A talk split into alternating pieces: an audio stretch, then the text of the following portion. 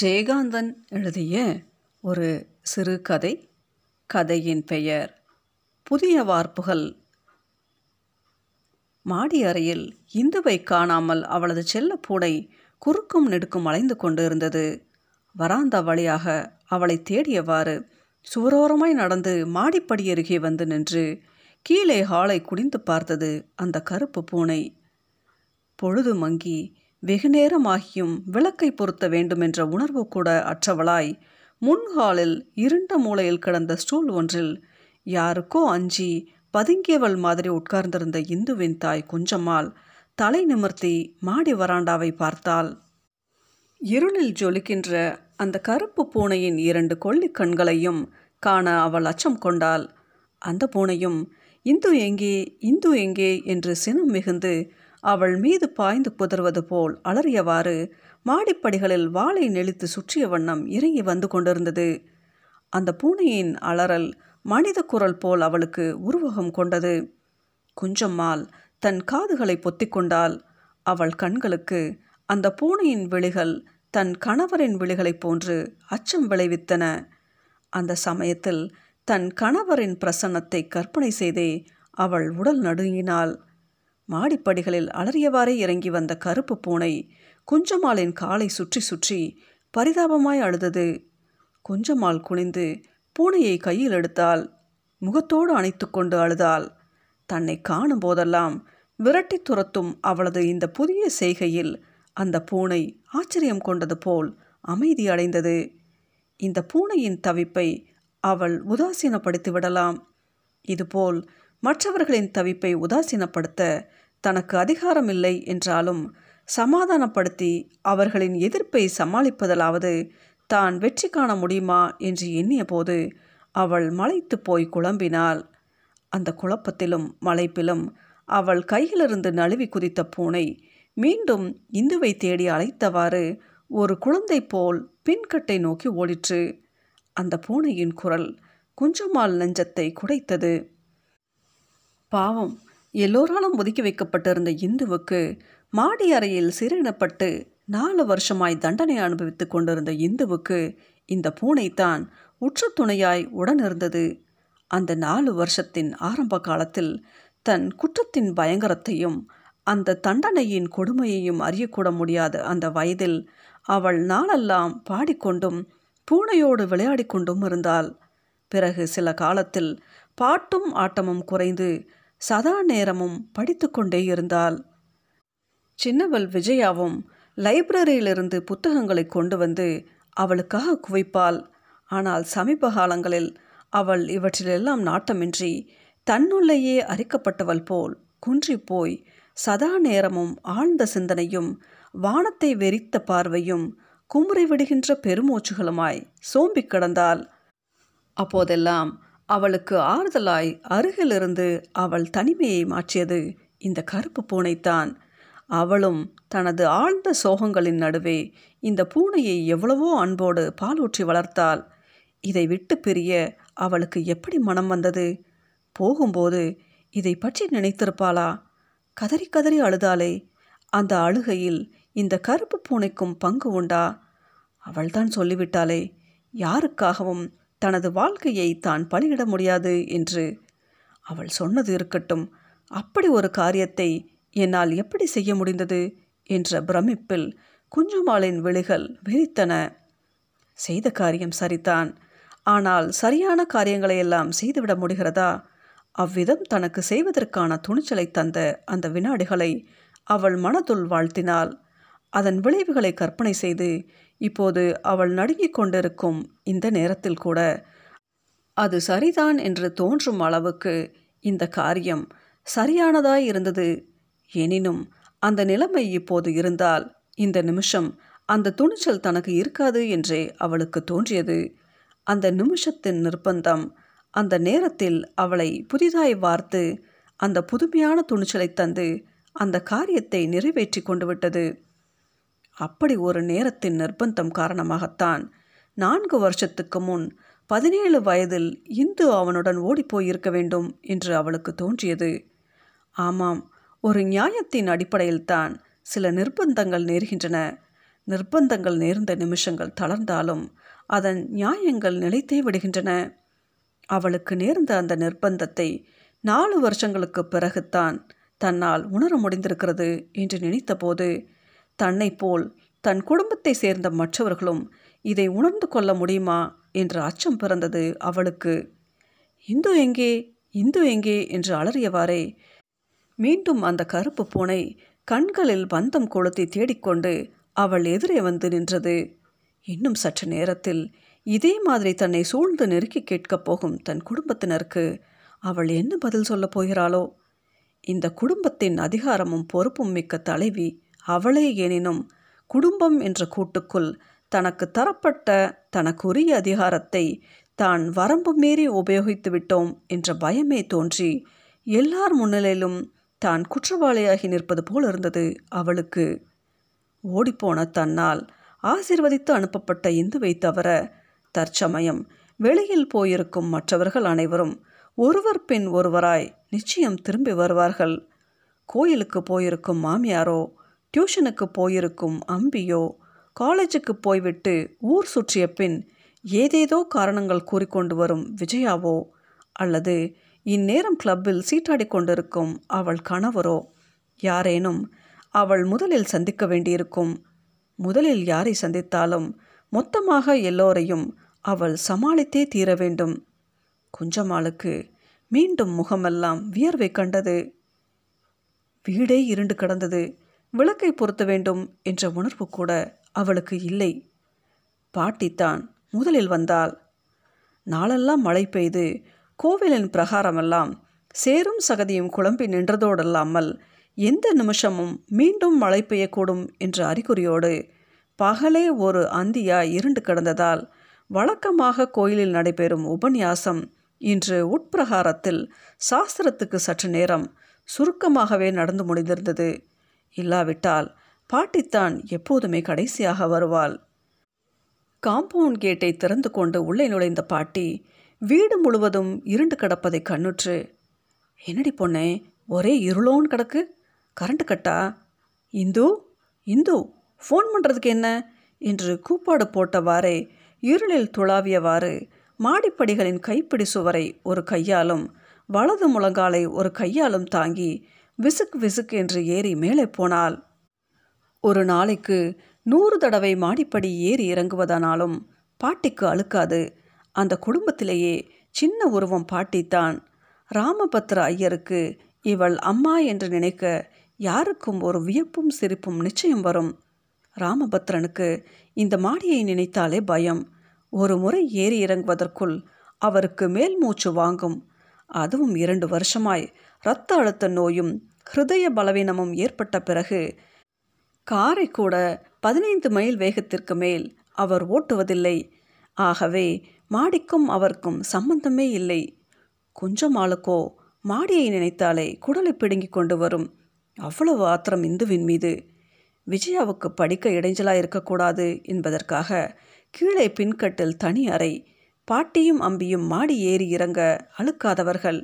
ஏறி இறங்க களைப்பு தெரியாமல் இருக்க பாட்டு பாடுவது போல் இந்து இந்து என்று பாட்டி அழைப்பாள். குலைந்து குலைந்து பேத்தியை இந்த பாட்டி அழைப்பதை கேட்கும் போதெல்லாம் குஞ்சமாலின் முகம் சுருங்கும். அந்த பெயரின் மீதே அவளுக்கு அத்தனை வெறுப்பு.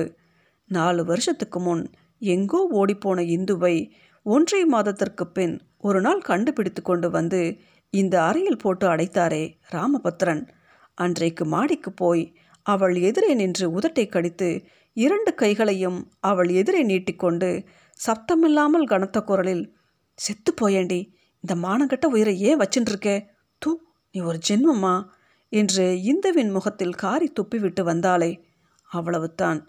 அதன் பிறகு அவளை நேருக்கு நேர் சந்தித்து பேசியது இன்று தான் இரண்டு மணி நேரத்திற்கு முன்பு தான் பாட்டி மாடிக்கு போய் அறையையும் வராந்தாவையும் சுற்றி பார்த்துவிட்டு அடுத்த வீடுகளில் விளக்கு எரிவதைக் கண்டு ஊரெல்லாம் எரிகிறதே நம் ஆத்துல மட்டும் என்னடி கோளாறு? என்று முனகிக் கொண்டே சுவரை தடவி சுவிட்சை போட்டால் பளிரென்று வீசிய வெளிச்சத்தில் அறை கிடந்த கோலத்தை பார்த்தால் பாட்டி. அலமாரியின் கதவுகள் இரண்டும் யாரோ அள்ளிக்கொண்டு போய்விட்டது போல் விரிய திறந்து துணிகளும் பொருள்களும் இறைந்து கிடந்தன. இந்து அடியே இந்து! என்று கூறியவாறே மாடிப்படிகளில் இறங்கி வந்த பாட்டி சமையலறையில் தெரிந்த சிறு வெளிச்சத்தைக் கண்டு குஞ்சு எல்லோரும் எங்கடி போயிட்டேல்? இந்து உள்ளேயா இருக்கே? என்று கேட்டவாறே சமையலறையை நோக்கி நகர்ந்தபோது அவள் முதுகுக்கு பின்னாலிருந்து இந்து இல்லை என்று துயரத்தின் கனமேறிய குரல் இருளிலிருந்து ஒழுக்க கேட்டு நின்ற நிலையிலேயே தோல் வழியே முகம் திருப்பி பார்த்தாள் பாட்டி. இருட்டில் ஒன்றும் தெரியவில்லை. சுவரை தடவி ஹால் விளக்கின் சுவிட்சை போட்டால் இருட்டில் உட்காந்துட்டு என்னடி செய்கிற என்று கேட்டவாறே குஞ்சம்மாளின் அருகே பாட்டி நெருங்கி வந்தால் குஞ்சம்மாள் துயரத்தால் உதடுகள் துடிக்க ஒரு வினாடி தலை குனிந்து அழுகையை விழுங்கிக் கொண்டு முகம் நிமிர்த்தி மாமியாரை பார்த்தால் சில வினாடிகள் ஒன்றுமே பேசாமல் சிவந்த விழிகளை இமைக்காமல் பார்த்து கொண்டே இருந்தாள். பாட்டியும் ஒன்றுமே விசாரிக்காமல் எதையோ விவர விளக்கங்களை பெற்று பொதுப்படையாக புரிந்து கொண்டவள் போல் இடுப்பில் ஒரு கையை ஊன்றி மௌனமாக கலவரத்தோடு குஞ்சமாலின் முகத்தை பார்த்தாள். எங்கே இந்து?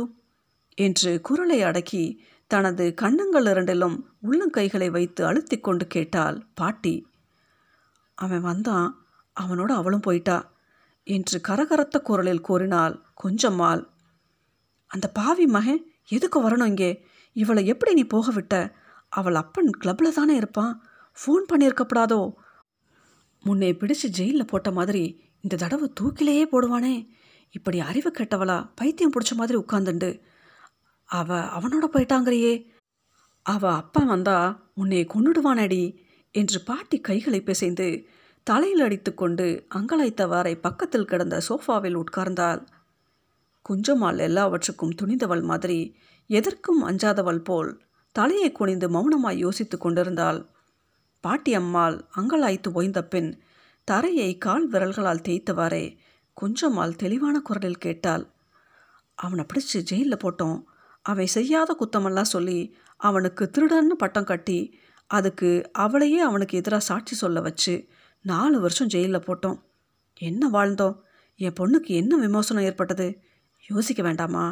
நகைக்கு ஆசைப்பட்டு மைனர் பொண்ணை கடத்திட்டு போனான்னு நாம் சொன்னாலும் ஒரு மாதத்துக்கு மேலே அவள் ரெண்டு பேரும் ஒன்றா வாழ்ந்திருக்காங்கங்கிறத நம்ம மறைக்க பார்த்தாலும் ஊரில் யார் நம்புறா? என்னை தான் காசு பணத்தை காட்டினாலும் ரொம்ப வேண்டியவா கூட விஜயாவை தான் பார்க்க வாராளே தவிர இவளை யார் சேர்ந்துறா? அப்புறம் இவ என்ன தான் ஆகிறது? உங்கள் பிள்ளை அவனை தூக்கில கூட போடுவா. அவருக்கு வர்ற கோபத்தில் தானே தன் கையால் அவனை கொன்னாலும் கொன்னுடுவார். சரி அப்புறம் இந்துவோட பிரச்சனை அத்தோடு நமக்கு தீந்துடுமா அவன் நமக்கு ஒரு பிரச்சனை இல்லையா? அந்த பிரச்சனையை தீர்க்க இந்த நாலு வருஷமாக நாம் என்ன பண்ணினோம்? என்ன பண்ண போகிறோம் என்ன பண்ண முடியும்? யோசிங்க மாமி என்று யோசித்து யோசித்து ஆழமான துணியில் குஞ்சம்மாள் கூறுவதை கவலையோடும் கலங்குகிற கண்களோடும் கேட்ட பாட்டிக்கு சில யோசனைகள் பிறக்க ஆரம்பித்தன. மீண்டும் சில நிமிஷ மௌனத்தில் இருவருமே தலை குனிந்து அமர்ந்திருந்தனர். திடீரென்று இருவருமே ஒரே சமயத்தில் தலை நிமிர்ந்து பார்த்தனர். இப்போது பாட்டியின் கண்களுக்கு தனது மருமகள் அறிவு கெட்டவளாகவோ பைத்தியம் பிடித்தவளாகவோ தோன்றவில்லை.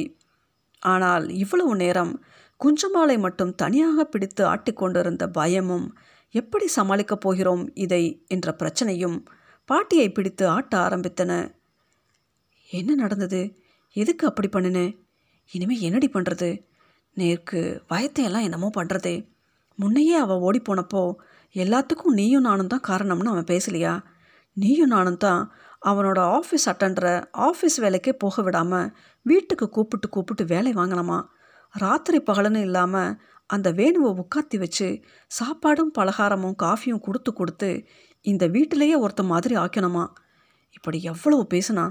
இப்போ அவன் வந்து கேட்பானடி ஏண்டி நோக்கு பயமா இல்லையா? என்று உடல் நடுங்க நடுகுகின்ற கைகளால் மருமகளை தொட்டாள் பாட்டி.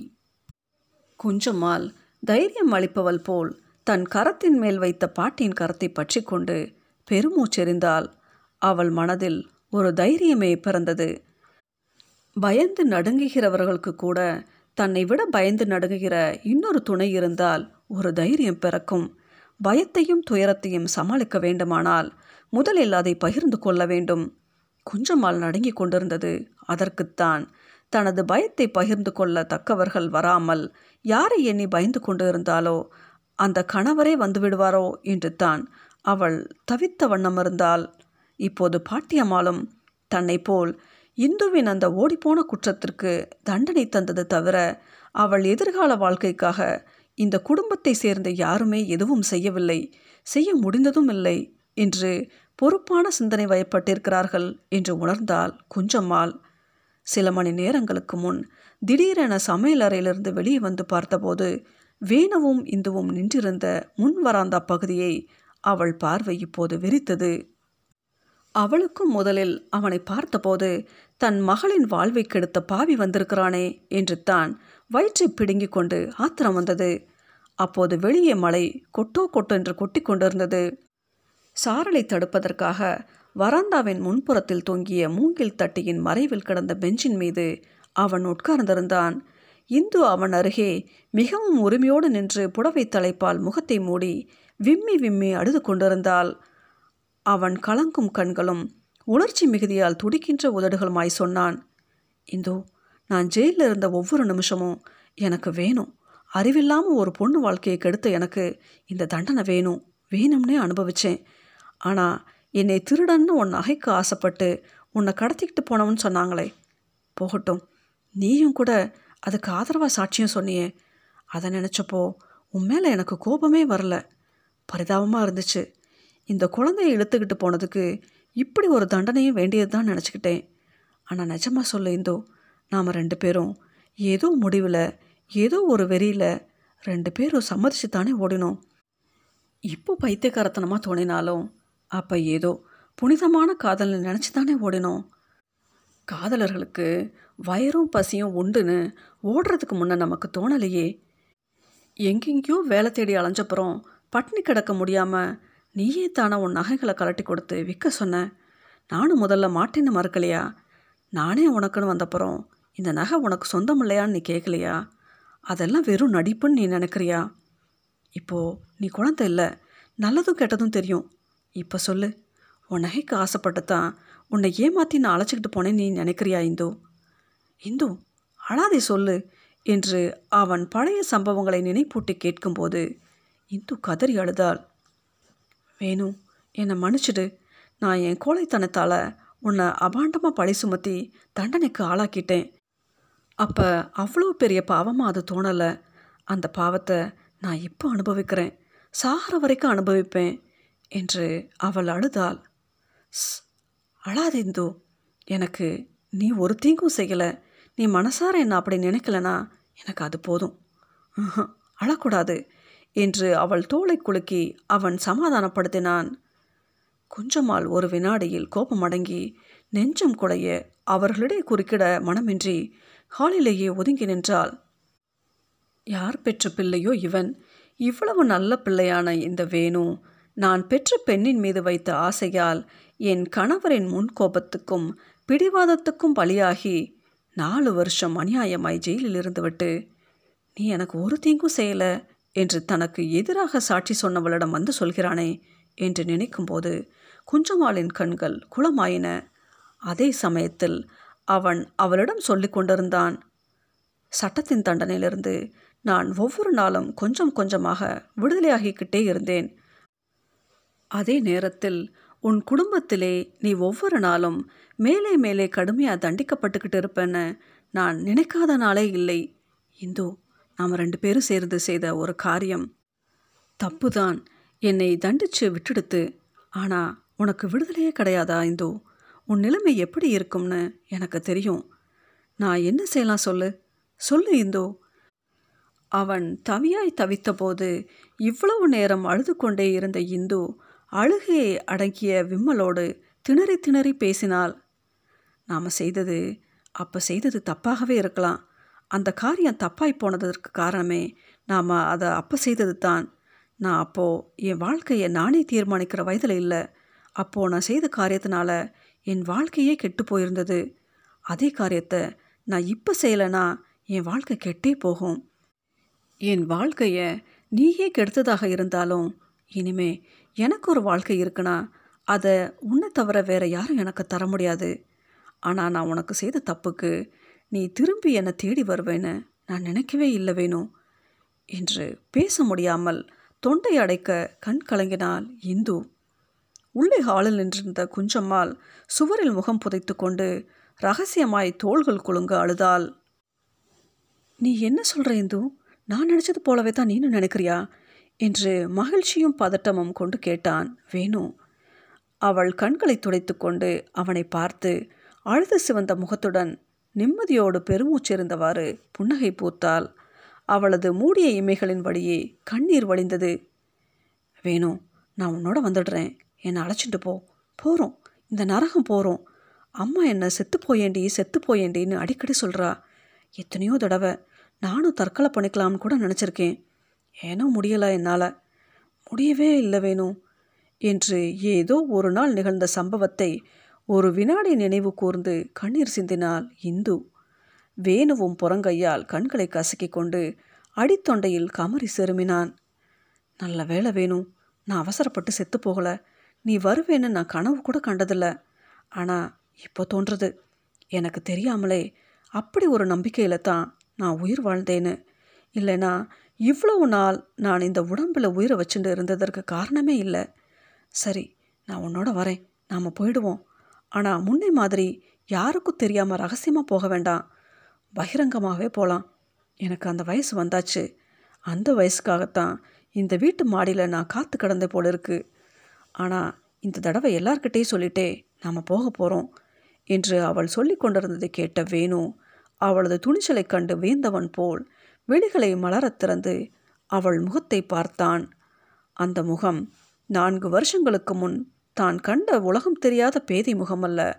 வாழ்க்கையின் பலத்த அடியை வாங்கி கன்று போய் ஏமாற்றம் துயரம் அவமானம் என்ற வடுக்களை ஏற்று முடிவற்ற தனிமை என்ற இருளில் கிடந்து இப்போது தான் காலத்தால் புதிதாக வார்க்கப்பட்டிருப்பது போல் அந்த முகத்தில் அஞ்சாமையும் உறுதியும் ஒளி வீசி கொண்டிருந்தது.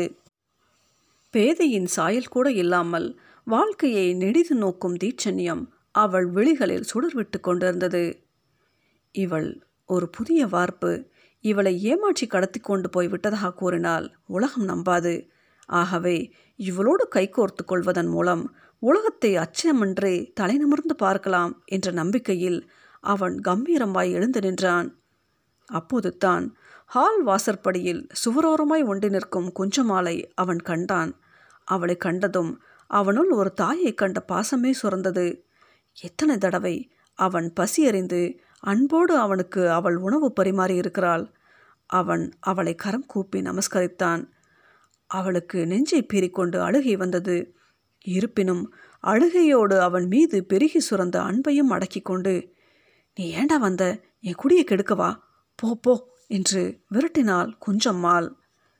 அம்மா என்று அழைத்தாள் இந்து. அதற்கு மேல் அவளால் பேச முடியவில்லை. நானும் போறேம்மா. என்று அழுதாள். போவடி போவ என்ன நெஞ்செழுத்தம்? என்று மகளின் கரத்தை பற்றி உள்ளே இழுத்து மாடிப்படி அருகே தள்ளினாள். மாடிக்கு போ அங்கேயே வச்சு பூட்ட சொல்கிறேன் வேணும் நீ போறியா? இல்லை போலீஸை கூப்பிடவா என்று திரும்பி நின்று வேணுவை மிரட்டினாள் கொஞ்சமாள் மாடிப்படியில் நின்று சாவதானமாய் தாயை பார்த்தாள் இந்து. அம்மா சட்டம் உங்களுக்கு மட்டும் சொந்தமில்லை. என் விருப்பத்துக்கு மாறா என்னை பூட்டி வைக்க உங்களுக்கு அதிகாரம் இல்லை. நீ போலீஸை கூப்பிடு நான் அதை புரிய வைக்கிறேன் என்று இந்து கூறிய போது குஞ்சம்மாள் மலைத்து நின்றாள்.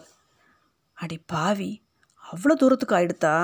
உன்னை பெத்த பாவத்துக்கு வேணுடி வேணும். தாய் தகப்பனை விட உனக்கு இவன் வசதி ஆயிட்டான் இல்லை என்று புலம்பி அழுதாள் கொஞ்சமால் ஆஹா மகள் மேலே கொண்ட பாசத்தில் தானே இங்கே என்னை ஆயுள் கைதியாக வச்சிருக்கார் அந்த தகப்பனார். நீயும் அதனால தானே ஒவ்வொரு நாளும் மாடியில் என் பணம் விழுந்து கிடக்கான்னு எதிர்பார்த்துட்டே இருக்க. போதும் உங்கள் பாசம். உங்கள் வீம்புக்கு நான் பலியாக மாட்டேன். அப்பா வரட்டும் நான் போகத்தான் போகிறேன் என்று இந்து ஆவேசம் வந்தது போல் கத்தி ஆர்ப்பரித்தாள்.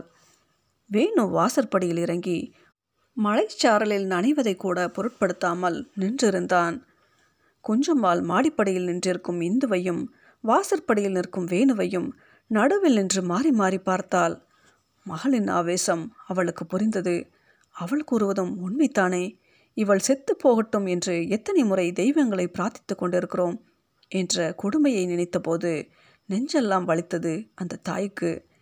இவளை சாக பிரார்த்திக்கும் தாய் உயிரோடு வதைக்கும் தந்தை யாருமே மதிக்காமல் வீட்டுக்குள்ளேயே தீண்டத்தகாதவளாய் பவிசிலந்து நிற்க வைத்துவிட்ட குடும்பத்தின் ஓரவஞ்சனை இவற்றுக்கிடையே அவளுக்கு ஒரு வாழ்க்கையை தரக்கூடியவன் இந்த வேணு மட்டுமே அல்லவா? என்று ஒரு நிமிஷ நிர்பந்தத்தில் அந்த தாயுள்ளம் ஆழமாய் அறிந்துணர்ந்தது. தான் அவனை விரட்டுவதும் அவளை மிரட்டுவதும் உள்ளார்ந்த சம்மதத்தோடு அல்ல. மேலெழுந்த வாரியாய் பசியற்று வறண்டு மிதக்கும் வீம்பின் காரணமாகவே தானும் இவ்விதம் இவர்களுக்கு குறுக்கே நின்று தடுப்பதாகவும் அவளுக்கு புரிந்தது. அந்த நிமிஷத்தின் நிர்பந்தம் மகத்தான சக்தி வாய்ந்தது தான் போகிறதானா போய்த்தொலை இப்போவே ஓடு. பகிரங்கமாக ஓட போகிறாளாம் நீ ஓடினா போகிறோம் அது பகிரங்கமாக ஆயிடும். போ. யாரும் தடுக்கலை? தடுக்கிறவ யாரும்? வரத்துக்குள்ளே போயிடு என்று அழுது கொண்டே கூறினாள் குஞ்சம்மாள். வேணுவும் இந்துவும் ஒரு நிமிஷம் திகைத்து ஒருவரை ஒருவர் பார்த்து கொண்டபோது முகத்தை மூடிக்கொண்டு அழுதவாறே குஞ்சம்மாள் சொன்னாள். எனக்கு புரியறது. நீ போகிறது நியாயம் தாண்டி இங்கே ஒரு நாடகம் நடத்தாமல் நீ இப்போவே போயிடு. அவருக்கு உடம்புல இருக்கிற இருப்பில் அவர் தாங்க மாட்டார். அவர் குணம் தெரிஞ்சும் அவரோட மோதிக்க வேண்டாமேன்னு தான் சொல்கிறேன்டி இந்து நீ இப்போவே போயிடு என்று இரண்டு கைகளையும் நீட்டி மகளிடம் அவள் கெஞ்சிய போது அம்மா அம்மா என்று நெஞ்சு வெடிப்பது போல் அரற்றியவாறே தாயின் அருகே வந்து அவளது கைகளுக்கிடையே விழுந்தாள் இந்து. ஓ அப்படி ஒரு ஆதரவை தந்து அப்படி ஒரு பாசத்தை அனுபவித்து நாலு வருஷம் ஆகிறதே அழுது ஓய்ந்த பிறகு இருவருமே ஒரு அவசரம் கொண்டனர். இந்து மாடிக்கு ஓடினால் குஞ்சம்மாள் ஒன்றும் புரியாத பிரமிப்பில் சுவரில் தலை சாய்த்து கண்களை மூடியவாறு மூளையில் கிடந்த ஸ்டூலின் மீது அமர்ந்தாள். சிறிது நேரத்திற்கு பின் கையில் ஒரு சூட்கேஸுடன் அவள் எதிரே வந்து நின்று பாசம் பெருகி தழுதழுத்த குரலில் அம்மா என்று அழைத்து விடைபெற நிற்கும் மகளை கண் திறந்து பார்த்தாள். இந்து என்று பதறி எழுகையில் தனது பாதங்களில் கண்ணீர் சிந்தி நமஸ்கரித்த மகளை மார்புறத் தழுவி ஆசிர்வதித்தாள். இந்து என் கண்ணே தலைவிதிப்படித்தான் நடக்கும். கடவுள் உன் பக்கம் இருப்பார். நீ எங்கே இருந்தாலும் ஒரு வரி கடுதாசி எழுதி போடு. உனக்காக நான் கடவுளை வேண்டிகிட்டே இருப்பேன். வேற என்னடி செய்வேன்? என்னை மன்னிச்சிடு இந்தோ. உன்னை பெத்து இப்படியெல்லாம் அலைக்கழிக்கிறேனே. அதுக்காக என்னை மன்னிச்சுடுடி. அம்மா என்று மகளின் கணத்தை பிடித்து கொண்டு கெஞ்சினாள். அம்மா நான் தான் நீ என்னை வெறுக்கிறேன்னு இவ்வளோ காலம் தப்பாக நினச்சிருந்தேன் என்று இந்துவும் தாயின் மன்னிப்பை கோருவது போல் கண்ணீர் சிந்தினாள். அப்போது அவன் வேணும் படியேறி உள்ளே வந்தான். இந்து அதெல்லாம் எதற்கு? என்று அவள் கொண்டு வந்த பெட்டியை காட்டி கேட்டான். வேண்டாம் உனக்கு வேணுங்கிறத வாங்கித்தர அளவுக்கு நான் சம்பாதிக்கிறேன். கட்டிய துணியோடு வந்தால் போதும். உன் மேலே இருக்கிற நகைகளையும் கலட்சி கொடுத்து விட்டு தான் நீ என்னோட வரணும் என்று அவன் சொன்னதை கேட்டு திருப்தியுடன் அவள் காதில் இருந்த கம்மலை கலற்ற ஆரம்பித்தாள். பிறகு ஒவ்வொன்றாய் மூக்குத்தி வளையல்கள் சங்கிலி எல்லாவற்றையும் கலற்றி கை நிறைய வைத்து தாயின் முன் நீட்டினாள். மொட்டை மரம் போல் நிற்கும் மகளின் கோலத்தை பார்க்க முடியாமல் முகம் திரும்பிக் கொண்ட குஞ்சமாலால் அவற்றை கை நீட்டி வாங்க முடியவில்லை. இந்து மௌனமாய் அவற்றை சுவர் ஓரமாய் சாய்த்து வைத்த பெட்டியின் மீது வைத்துவிட்டு அம்மா என்று மீண்டும் அழைத்தாள். கொஞ்சமால் திரும்பி இந்துவின் வெறுங்கலத்தை பார்த்தாள். இந்து மறந்துடாத. ஏதாவது ஒரு தெய்வ சன்னிதானத்தில் போய் இந்த மாதிரி உன்னை கட்டிக்கோடி. பெண்களுக்கு இதுதான் பெரிய நகை என்று தன் கழுத்தில் கிடந்த மாங்கல்ய கயிற்றை வெளியே எடுத்து காட்டினாள். சரிம்மா என்று மீண்டும் தாயின் காலில் அவள் நமஸ்கரித்த போது இதுவரை விலகி நின்றிருந்த வேணுவும் நெருங்கி வந்து குஞ்சமாலின் பாதங்களை தொட்டு வணங்கினான். போயிட்டு வாங்கோ. நல்லபடியாக வாழணும். பகவான் கைவிட மாட்டார் என்று இருவரையும் மௌனமாய் ஆசிர்வதித்தாள் கொஞ்சம்மாள் வெளியில் மழை நின்றிருந்தது பொழுதும் சாய்ந்திருந்தது. அவர்கள் இருவரும் புதிய வாழ்க்கையை நோக்கி புறப்பட்டு விட்டனர். வீட்டின் படி இறங்கும் வரை இந்த விண்கால்கள் தயங்கி தயங்கி பின்னின. தெருவை மிதித்தும் காலிலிருந்து கட்டுகள் அறுந்தது போல் முன்னே நடந்து கொண்டிருந்த அவனை நெருங்க அவள் நடையில் ஒரு வேகம் பிறந்தது. வீதி முனையில் திரும்பும்போது அவள் மீண்டும் ஒரு முறை திரும்பி பார்த்தாள். தூரத்தில் தெரிந்த தாயின் உருவத்தை கண்ணீர் மறைத்தது. குஞ்சம்மாளின் பார்வைக்கும் அவள் மறைந்தாள். வீட்டிற்குள் வந்த குஞ்சம்மாள் சுவரோரமாய் கிடந்த பெட்டியையும் அதன் மீது வைத்திருந்த நகைகளையும் பார்த்து பெருமூச்செறிந்தால் அந்த நகைகளை எடுத்து பக்கத்தில் இருந்த ஸ்டாண்டின் மீது வைத்துவிட்டு இப்படி ஒரு காரியத்தை தன்னால் எப்படி செய்ய முடிந்தது? என்று பிரமிப்பில் வெறித்த விழிகளுடன் இருளில் கிடந்த அந்த ஸ்டூலின் மீது உட்கார்ந்தாள். நல்ல வேளையாக எல்லோருக்கும் முன்பாக பாட்டி வீடு திரும்பியதில் ஒருவித ஆறுதல் கொண்ட குஞ்சம்மாள் சற்று முன் நடந்த நிகழ்ச்சியை ஒன்று விடாமல் விவரிக்கும்போது பாட்டி அடிக்கடி முந்தானையில் மூக்கை சிந்தி கண்ணீரை துடைத்து கொண்டாள். பாட்டியம்மாள் ரொம்ப பழைய உலோகம்தான். எனினும் இந்த கலிகாலத்தின் அசுரத்தனமான அடிகளில் அவளது தாய்மை உள்ளம் நெகிழ்ந்து குலைந்தது. அவளும் ஆயிரம் யோசனைகளுக்கு பின் யதார்த்த வாழ்க்கையின் நிர்பந்தத்துக்கு வளைந்து கொடுத்து மருமகளுடன் ஒத்து பேசினாள். இருப்பினும் பயமாகவும் வருத்தமாயும் இருந்ததால் அழுதாள். இப்படியெல்லாம் நேர்ந்துவிட்ட காலத்தை சபித்தாள். குடும்பத்தின் கௌரவத்தை குலைத்துவிட்ட அவளை விரட்டிவிட்டது சரிதான் என்று ஒரு வகை கோபத்துடன் கூட இந்த முடிவை அவள் ஏற்றாள். இருப்பினும் முன்கோபமும் முரட்டு சுபாவமும் உடைய மகனை என்னும்போது பீதியடைந்தாள். நடந்தவற்றை பாட்டியிடம் விவரித்து கொண்டிருக்கையில் தெருவில் ஒரு ஸ்கூட்டர் சத்தம் கேட்டது. அதை ஒரு நிமிஷம் உற்று கேட்ட குஞ்சம்மாள் பாட்டியிடம் சொன்னால் விஜயா வரா காலேஜுக்கு போன பொண் வீட்டுக்கு வர நேரத்தை பாருங்கோ என்று சலித்து கொண்டாள். மணி எட்டடித்தது. திரும்பி பார்த்த பாட்டி யாரையும் காணாமல். விஜயாவா எங்கே? என்றாள். இப்போ தானே அந்த சந்து முனையில் வந்து ஸ்கூட்டரில் இறக்கி விட்டுருக்கான் அவன். வருவா பாருங்களேன். என்றாள் குஞ்சம்மாள். எவன்? என்று விழித்தாள் பாட்டி. எவனோ? அவளை என்ன கேட்கணும் எனக்கு ஒன்றும் தெரியாதுன்னு நினச்சிட்டு இருக்கா அவ. இவ என்னென்ன நாடகம் நடத்த போகிறாளா இவ அவளை மாதிரி ஓடி போகலனா அதுக்கு காரணம் இது தான் அவள் பட்டத்தையெல்லாம் பார்த்துருக்காரோனோ. இந்த மாதிரி அப்பாவுக்கு இந்த குடும்பத்தில் வந்து பிறந்திருக்கிய பெண்கள். எல்லாம் என் தலை விதிடா ஈஸ்வரா என்று குஞ்சம்மாள் புலம்பிக் கொண்டிருக்கையில் விஜயா வந்தாள். வந்தவள் ரொம்ப அவசரமாக தன் அறைக்கு போவதை பாட்டியும் தாயும் வெறித்து பார்த்து பெருமூச்செறிந்தனர். சற்று நேரத்துக்கெல்லாம் டியூஷனுக்கு போயிருந்த அம்பியும் வந்து சேர்ந்தான். அறைக்குள்ளிருந்து உடை மாற்றிய பின் வந்த விஜயா பாட்டியும் தாயும் பேசிக்கொண்டதிலிருந்து நடந்தவற்றை யூகித்து கொண்டு